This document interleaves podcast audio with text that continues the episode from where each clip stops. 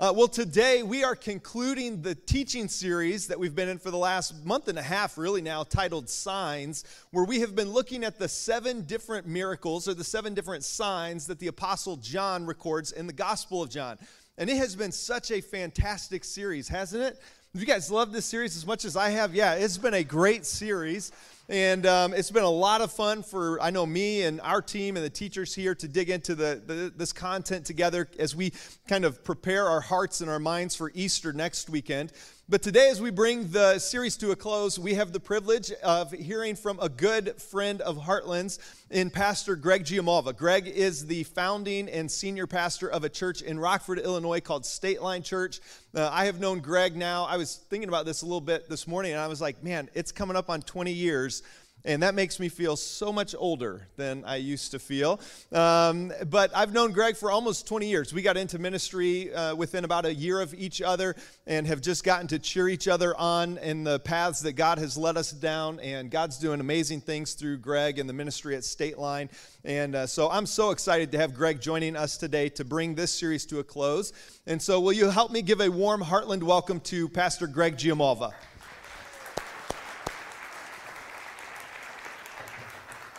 Thanks, man.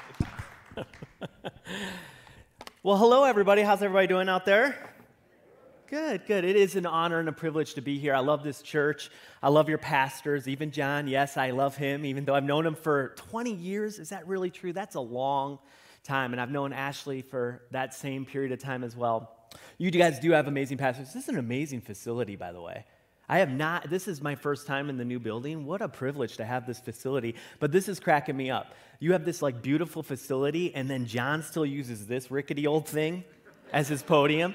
It's like, hey, let's spend millions of dollars on a building. Oh, we got to save money on the budget. I know where to save 10 bucks. It's like, what? what? Okay, so here we go. So forgive me if this thing just wobbles all over the place. Whatever, we're gonna dive right in. We as people, we are not very patient people, are we not? And some of you are probably sitting next to someone who's not a very patient person. Do not elbow that person, you'll be in trouble later. We just don't like to wait. We don't like to wait on things. Did you know the average wait in the ER, which is like Dante's Inferno, it's the seventh layer of hell? I think you guys knew that, right? The ER, the average wait is four hours and seven minutes. Isn't that ridiculous? That's crazy. We don't like to wait at restaurants. So if you have a waiting time at the restaurant, what do you do? Normally you'll be like, ooh, well, let's just get in the car and drive as long as we would have waited, but at least you're doing something. But I would say the worst thing in the world is to wait in a line. I hate waiting in lines at grocery stores. I hate waiting in lines at the theme park, especially at the theme park because you've paid a lot of money and good money to go to the theme park just to spend about half of your time standing in lines. Now, I was able, like a year or two ago, to go with a friend to Universal Studios.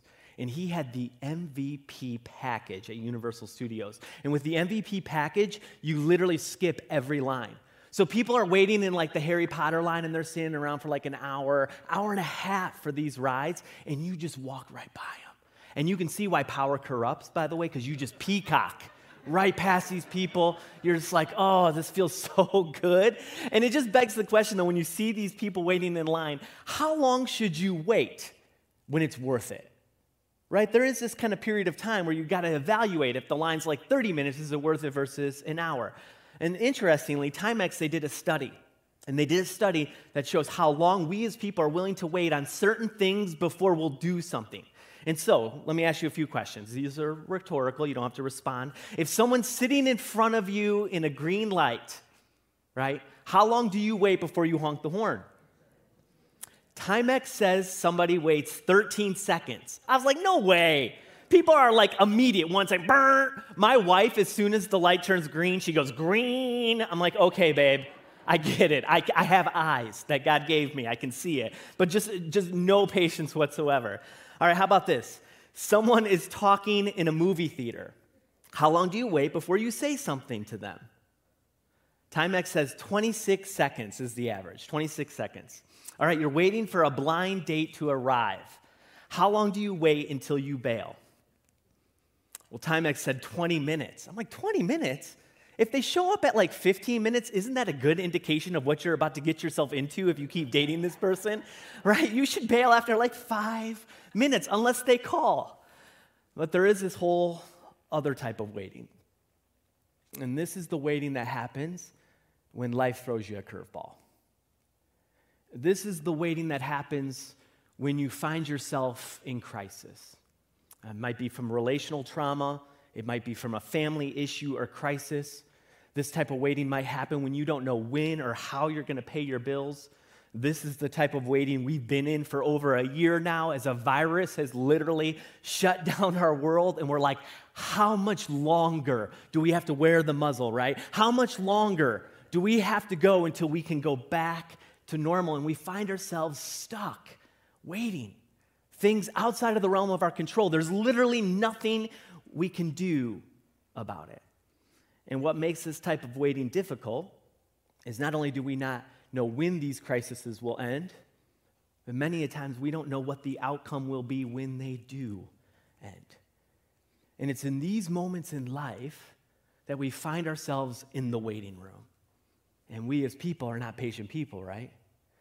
We as people don't like finding ourselves in the waiting room. I have two kids, uh, Jack and Luke, and my youngest son, Luke, he was born about nine weeks early, a little premature. And my wife, Andrea, had to have an emergency C section.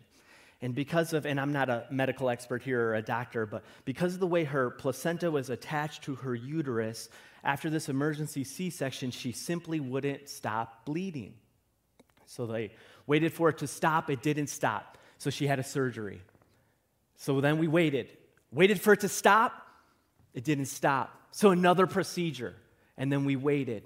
And we're waiting for it to stop. And 13 bags of blood later, they put a central line into her because they could not pour blood into her fast enough. 13 bags of blood, and many hours later, she's rushed into another emergency surgery, and this one they're serious. And I get news from the doctor there's a very real chance that my wife might die. And so here I am with a one and a half year old at home and a premature baby in the NICU, and my wife is rushed off into an emergency surgery, and I'm told at about 1:30 in the morning just to wait in the waiting room. Praying, hoping, begging, pleading with God to move. Has anyone ever found themselves in the waiting room? Maybe you find yourself in one right now, and it's one of the most taxing places you can be, right? It, pushes and tests every part of who you are. It's physically exhausting, it's mentally demanding, emotionally draining, and it just pushes your faith to the limits. And so, what do you do? What do you do? Because if you're not in a waiting room now, chances are you've been in one, or at some point you will find yourself in one. And so, what do you do when you find yourself in the waiting room? Well, I want to look at a story in the Bible, and it's a story of waiting. And I want to see what happens as these people are in the waiting room of faith. And not only will we see in this story something of what Jesus does, but because of the series that we're in, we're going to see a sign of who he is. Not just what he does, but who he is. And if you're tracking along, we're going to be in John 11. And we're going to be basically almost reading through the entire chapter of John 11. So if you have your Bible app or something like that, you can follow along. Don't worry, we have the Sky Bible up here for you so you can track along on the screen. John 11, verse 1. Here we go. Now, a man named Lazarus was sick. He was from Bethany, and Bethany is just a little village right, right outside Jerusalem. It's the village of Mary and her sister Martha. This Mary, whose brother Lazarus now lay sick, was the same one who poured perfume on the Lord and wiped his feet with her hair. So the sister sent word to Jesus Lord, the one you love is sick. Let me pause here for a second. A little background on this story. Over the course of Jesus' ministry and travels, he would bounce around the Judean area quite a bit, but he found himself coming back to this place quite often because he developed some very close relationships with these three siblings Lazarus, Mary, and Martha. These three siblings were like his besties, okay? This was a safe place for him. This was like a refuge place. This was a place he could go and just be himself, relax, hang out. And we see now, though, that something bad has now happened to Lazarus. We don't know what exactly has happened, other than that he's sick. But good news right? This family's in luck. They know a guy. I got a guy. They happen to know somebody who can do something about the sicknesses. So let's go. Verse 4. When he heard this, Jesus said, so they sent a messenger to Jesus. When he heard this, Jesus said, This sickness will not end in death. No, it is for God's glory, so that God's Son may be glorified through it. Now, Jesus loved Martha and her sister and Lazarus. So when he heard that Lazarus was sick, sick, he stayed where he was for two more days. Okay, this is a puzzling development, right? Jesus hears the news that his bestie, his homeboy, his friend, Lazarus, he hears the news that he's sick, and instead of rushing off to help him, the Bible literally says he waits. This is weird. This is odd. If your friend called you, your best friend, and he said, I need you, this is an emergency, you got to get to my house, what would you do? If you wouldn't leave right away, you're a bad friend, right? You'd be, I'll, I'll be right there, right? You'd figure it out and you'd move. If I was sick and I called, you better come now. I need you. But it's interesting as you look at this story, you see that just because they waited, I want you to notice that Jesus didn't ignore them.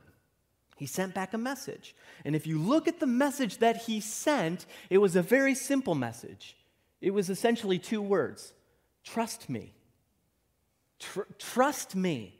Do you trust me? Trust me. This will not end the way you think it's going to end. Just trust me. And then that little passage that we read, it, it happens to say something I think is important. And it's important that it's inserted right here in the narrative because it shows that having to wait does not mean that Jesus or God does not love you because the narrative says that he loved them very much. Like he loved them.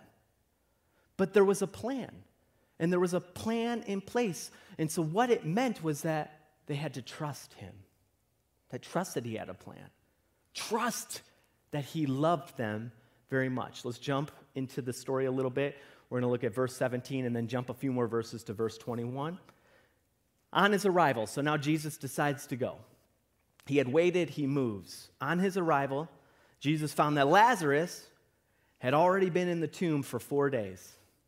When Martha heard that Jesus was coming, she went out to meet him, but Mary stayed at home. Lord, Martha said to Jesus, if you had been here, my brother would not have died. But I know that even now God will give you whatever you ask. And Jesus said to her, Your brother will rise again. Martha answered, I know he will rise again in the resurrection at the last day. And so Jesus goes to Bethany. And at this point, when he gets there, Lazarus has been dead for four days. And I heard Judah Smith kind of dissect this exchange right here between Martha and Jesus because you see this crazy shift of emotion right here, something that I hadn't previously noticed. You see, Martha says to Jesus, If you were here, my brother may have lived. He would have lived if you were here. And notice Mary didn't even show up. She's probably just mad at Jesus right? Mary's not here, Martha's here. And, and, so Mary's just gone. She's grieving, she's mourning, maybe she's a little ticked. And so Martha says to Jesus, If you were here, my brother would have lived. And then you see this shift in emotion. She says, But maybe now, maybe now, God can do through you. Can do something. Like even now, maybe God can give you whatever you ask. So you see despair and this shift to a glimmer of hope. And as she has this glimmer of hope, Jesus literally says to her, Yeah, okay, your brother will rise again. He literally reiterates his promise to her, but Martha takes this like, okay, yeah, you're right, Jesus. I know one day, maybe the last day, in heaven, he will rise again. And you see her almost shift. Uh, you see the tone in her voice change. She goes back to despair. And so Jesus is watching this play out right in front of him. And Look at what he says to her, verse 25. Jesus says to her, I am the resurrection and the life. One of the most famous declarations of who Jesus is in the entire scripture, right? I am the resurrection and the life. The one who believes in me will live, even though they die. And whoever lives by believing in me will never die. Do you believe this? So he presents it back to Martha. Martha, Do you believe that I am the resurrection? Do you believe that I am the life? And she says, Yes, Lord, she replied. I believe that you are the Messiah, the Son of God, who has come into the world. And so Jesus asks this question. I'm, he declares, I'm the resurrection and life. Do you believe this? And she says, Yes, I believe. But I want you to notice what she's saying yes to. What is she saying that she believes? Well, she's saying, if you look at the context, that what she believes in is that when people die, they will all rise again in the last days. Because he's the Messiah, because he's the Savior, she's saying that in the end, everybody will be resurrected with him. But what she's not saying that she believes in is that he's going to do something right now. She's sad. She's heartbroken. She's been waiting for far too long, and her brother's dead. And so she's like, Yes, Jesus, I get it. Someday, another day, we will all rise again. In heaven, we'll all be together, but that's later. In heaven, where there's pudgy baby angels and harps, and we're all sitting on clouds, and that'll be great. And, and th- that's something to look forward to. But right now, Jesus, right now, all I see is death. Right now, my heart's broken.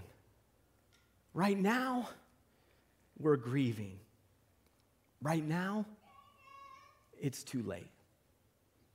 And I think many times in the same way, when we hear that Jesus is the resurrection and the life, maybe you've been to a funeral where somebody will read that verse and we think, that's great. That's about heaven. Or we'll say, that's great. That's an Easter story. That's for next week right? Resurrection and life. That's about Easter. That's a story about how Jesus rose from the dead so that we get that we get heaven, so that we get eternal life. And in celebration of Easter, what do we do? Next week, what are y'all gonna do? You're gonna dress up, you're gonna put your pastels on, right? You're gonna go like, hopefully you don't like see the creepy bunny because that's terrifying, but you're gonna hunt for some eggs and you're gonna come to church because that's what we do on Easter. But if we're honest, when we're in the middle of the wait, Life is chaos. Trouble surrounds us. We're facing maybe no job, sickness, addictions. Our relationships are full of conflict. We're just discouraged. We're wrestling with our mental health. We're full of fears. We're full of worries. And we're just tired of the wait. It sure doesn't feel like anything will rise again. It sure doesn't feel like anything's alive. And so what happens is we celebrate Easter on Sunday and be like, thank God for heaven. Thank God for the promise of resurrection that one day we will live in eternity with Jesus, but then we go back to the real world on Monday. Back to the real world where the same problems exist, where we're still waiting, and you got to put up with Carl from accounting. Frickin' Carl, right?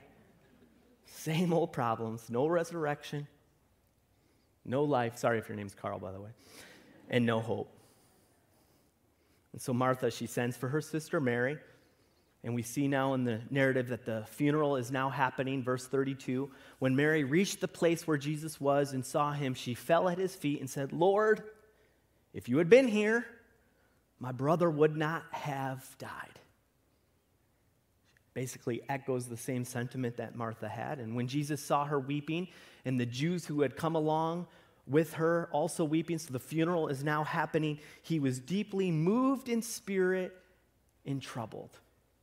And it's interesting that the first words out of Mary's mouth are the exact same as their sisters. And what you see from these two sisters, once again, who knew Jesus very well, who were besties with Jesus, but they both felt like it was too late. They had waited too long, that Jesus had waited too long, and it was now too late for even Jesus to make a difference. If you had been here, you weren't, but if you had, maybe then you could have done something. But now, it's too late. And this is when the narrative takes a turn. To me, it gets really fascinating because there's a lot of dynamics in play in this power packed chapter of the Bible. And you see Jesus now seeing her weeping. He sees the funeral progression. And the Bible says right here at the end of verse 33 that he's deeply moved in spirit and troubled. Deeply moved in spirit and troubled. Now, this is interesting to me because if you were to look up this phrase in the original Greek, this can actually be translated to him having a deep anger. And so now a deep anger is welling up inside of Jesus. And it just kind of begs the question what would make the God of the universe all of a sudden get angry to have this deep anger well up inside of him? Now, he could be angry at how he sees death impacting people. It's very possible. But as I read this narrative, I can't help but wonder if he feels troubled and slightly angry that no one believes him. He literally keeps saying, Guys, I'm trying to tell you, this won't end in death. I am the resurrection and the life. I am the answer to the question. I am the solution to the problem. Do you not believe? Do you not believe? I'm the resurrection and life. This won't end in death. I sent you a message. Did you not get the message? I sent you an email. Did you not get the email? Guys, this won't end in death. And they keep being like, oh, yeah, sure. Yeah, Jesus, sure. One, uh, one day, I get it, the last days. Yeah, if you had been here, you weren't here. And so all they can see are their circumstances, right? And their circumstances sure looked like death, and they sure felt like death. But what you actually see are people trusting more in their circumstances than the God who's standing right in front of them. And they missed the very thing that had promised he could make a difference. And we do this all the time. We, we, we, when we don't get maybe what we want or things don't work out the way we want or we find ourselves in the waiting room or life is in crisis, we say this type of phrase Well, if you had come sooner, Lord, if you would have shown up when I called for you, right? If you would have came when I prayed, then this tragedy wouldn't have happened. This pain would have I would have gotten into that college, would have gotten that job, but you didn't answer my prayer and we just assume in that moment, because we didn't get what we want when we want, that all of a sudden God's done working. That he's, he's in Fiji somewhere and angels are serving him Mai Tais, right? He's just ignored us now. He gone. He just off on vacation, doing his own thing. He doesn't care about, he doesn't see us, doesn't pay attention, and we forget. Maybe one of the core, guys, listen, this is like the core promise of the scripture is that he never leaves you. He never forsakes you, that He's still present. Verse 34 Where have you put him? He asked them. They told him, Lord, come and see. Jesus wept. This, to me, like I said, very fascinating passage of Scripture that shows us so much about the dynamic of who Jesus is. So, Jesus asked to go to the tomb. This would be just a cave right? Something dug out of the side of the wall. And then verse 35, this is the shortest verse in the Bible.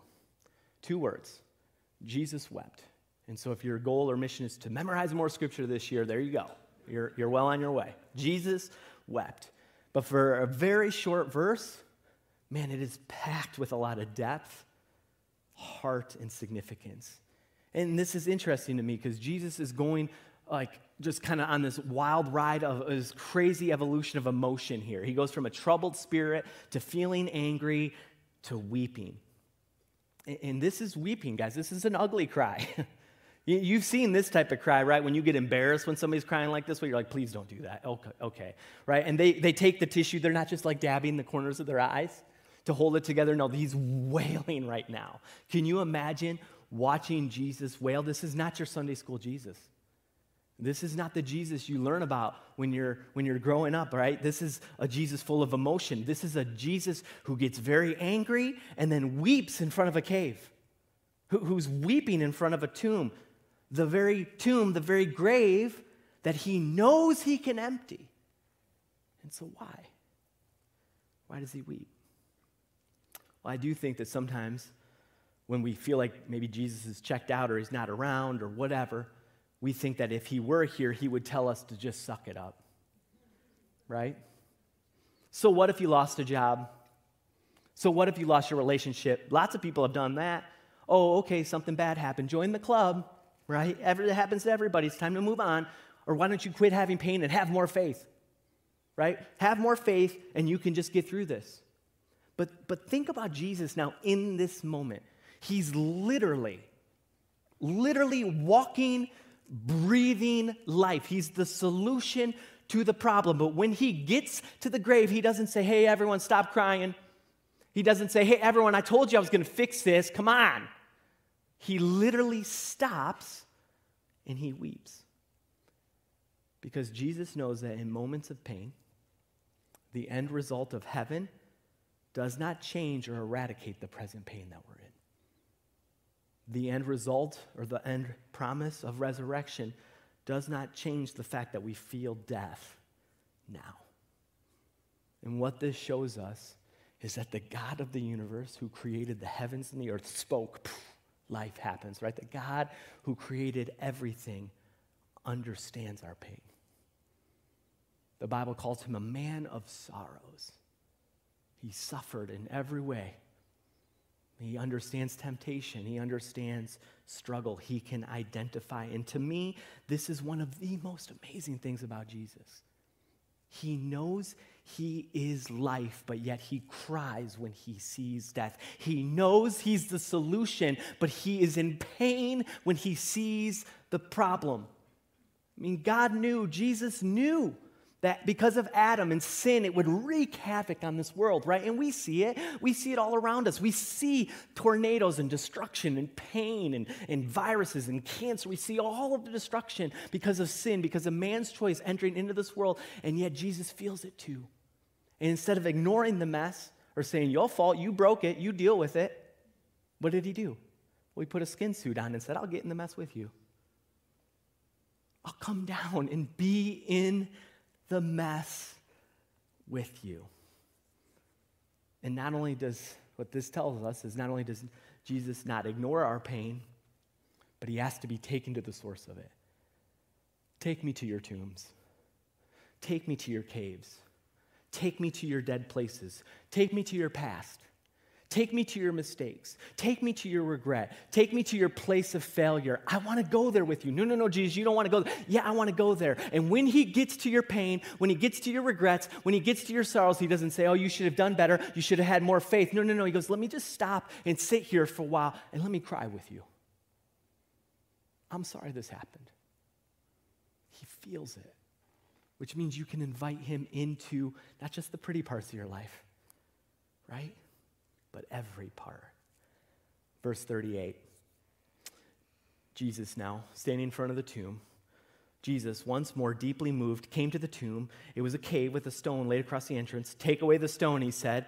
But Lord, said Martha, the sister of the dead man, by this time there's a bad odor, for he has been there for four days. So now Jesus, he's wiping tears from his eyes, right? We don't know what the waves of emotion are with Jesus. He walks up to the rock. He's like, hey, come on, all right, it's time. Somebody take that stone away. And things are about to get crazy up in here. Take that rock away. And I love Martha. If you're familiar with the Enneagram, she's a type one, okay?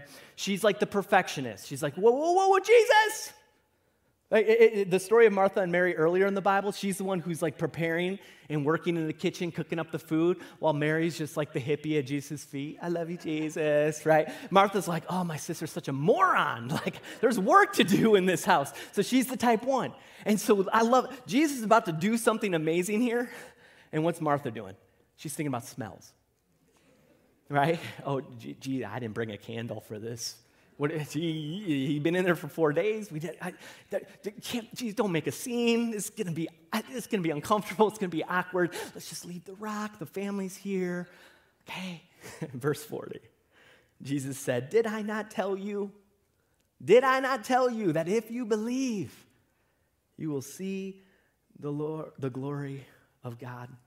Martha, how many times we got to keep hitting repeat on the same message here, right? I'm the resurrection and the life. I am the resurrection and the life. Do you not believe this will not end in death?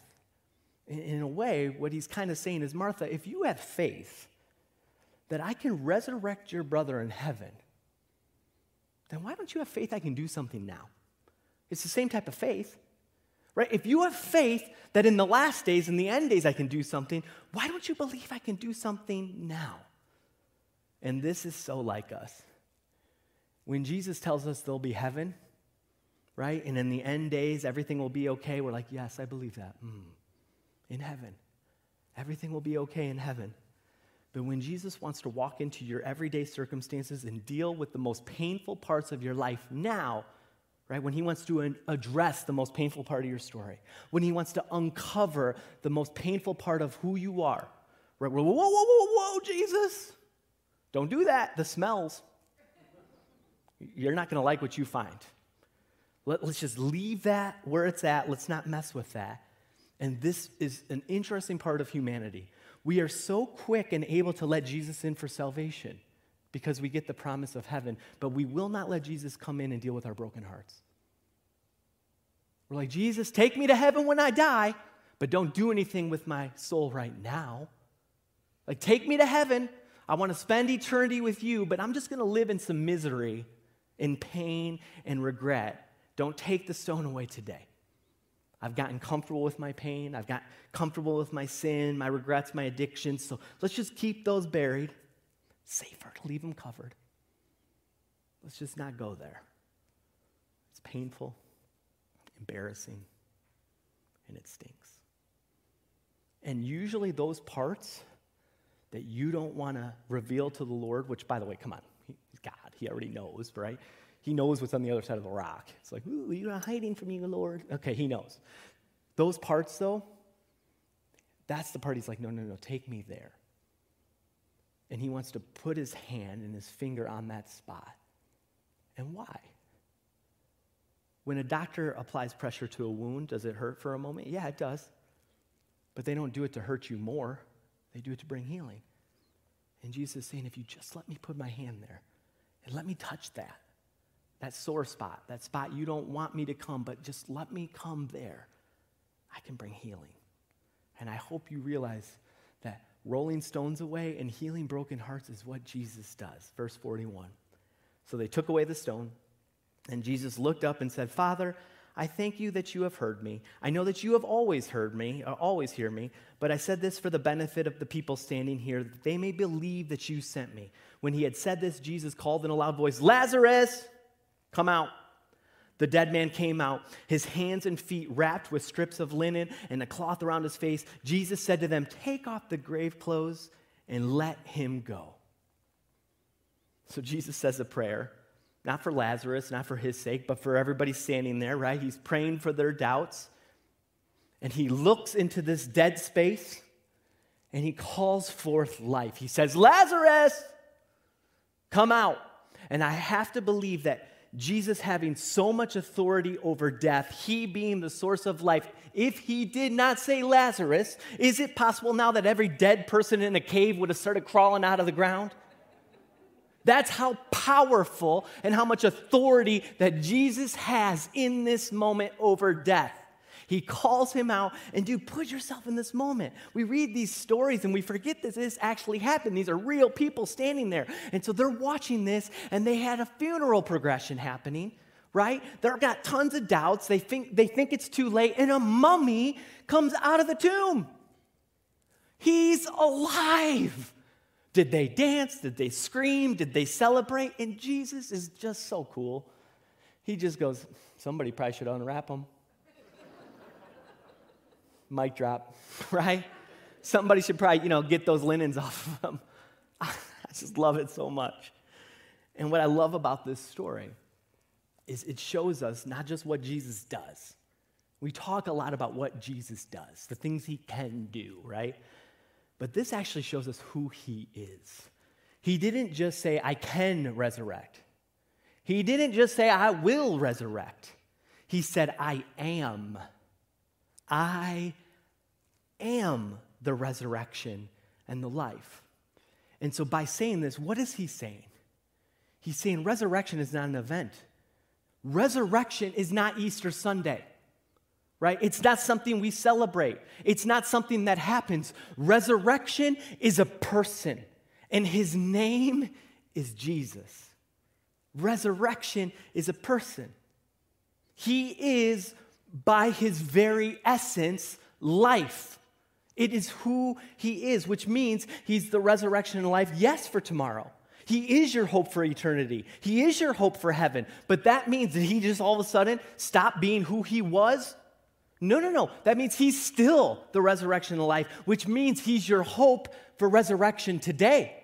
He's your hope for life today because he didn't just stop being who he is, he's always been resurrection and life, which means he wants to walk into your dead places. He wants to walk towards the tombs of your life now, not waiting for heaven, and he wants to call into the darkness, come on out and bring freedom and hope. Because once again, it's who he is. And so let me ask this question Have you been waiting now? so long that you stopped believing in a Jesus who can actually take the stones away? Have you been waiting so long that your only hope now is heaven, eternity, some ethereal place that you hope it works out the way you hope it works out, but you've lost sight of any hope for today? That Jesus is no longer present. He's just gone. He's somewhere else. He doesn't see me. He doesn't care. And the truth is that He knows you, He made you, He loves you. Eh, but yet we're so quick to conclude that life just is what it is. I'm always going to feel this way. I'm always going to have this struggle. I'm always going to have this addiction. But at least one day I'll go to heaven. But is it really too late for you? Is it too late for your career? Is it too late for your marriage? Is it too late for your family? Is it too late for that addiction? Is it? And what's your alternative? to not believe, to just keep going the same way that you're going right now and have no hope? Let's just be logical here for a second. Why not try Jesus? Why not try someone whose very name is life? His very name is resurrection. What do you have to lose to uncover these parts of your, your life or story to him and let him in? If you're gonna have pain anyways, if you're gonna suffer anyways, then you might as well do it having Jesus in your story providing hope than no hope at all. Now, does this mean that he's a genie in the bottle somewhere? That because he's named himself resurrection and he's named himself life, that he will give you whatever you want, however you want it? Well, no, clearly we, we just learn from this story that sometimes he doesn't operate the way we expect. But just because he doesn't operate the way we want or the way we expect, it doesn't mean he stopped working. It doesn't mean that he doesn't have a plan, and it surely doesn't mean that he doesn't care. And if anything, what this story will show us is that in your life, if you stay faithful and true to Jesus, one, God will get glory through your story. God will get glory through your story. In that bare minimum, you get Jesus. You get to experience Jesus, which means you get to experience at its core life. Because when you have Jesus, that's what you get with him, because that's just who he is. Which means you can have life now abundant life, a full life, life with hope. So as I found myself at 1:30 in the morning in that waiting room, waiting, I can honestly say, and this is not just pastor speak, I can honestly say, because at this point now, it ain't about being a pastor. It's not about having a good sermon illustration. It's about me and the Lord. And I can honestly say, I've never encountered Jesus' peace and presence and life more. I know he was with me every second in that waiting room. Now, fast forward the story. My wife, Andrea, she's doing great. She's fine. She's alive and well. But she has some scars from that moment, from those surgeries. And those scars are just reminders to us that Jesus was with us every step of the way. But I've thought about this, because some of you might be thinking, well, would you feel that way if she would have died? It's a fair question, right? We like the happy stories in churches, but sometimes all the stories don't have happy endings. But here's what I've realized is if she would have passed, she would have had Jesus, which means she would have had resurrection and life. And I still have Jesus here, which means I still have resurrection in life. Because resurrection is not about what he does, it's who he is. And when you have him, that's what you get with him. There's this old gospel song, and it goes like this You can't hurry God, you just have to wait. Trust and give him time, no matter how long it takes. He's a God you can't hurry. You don't have to worry. He may not come when you want him, but he's right on time. Right on time. So the truth is, the length of your wait is not as important as what you do when you wait. And if you look at the original message that was sent via the messenger to Mary and Martha, what was it? Two words trust me. I see you. I know you. I'm with you. I feel what you're going through. I do. And I'm going to sit here in the mess with you, but don't ever count me out. You don't know when I'm going to work or how I'm going to move. I always redeem the pain.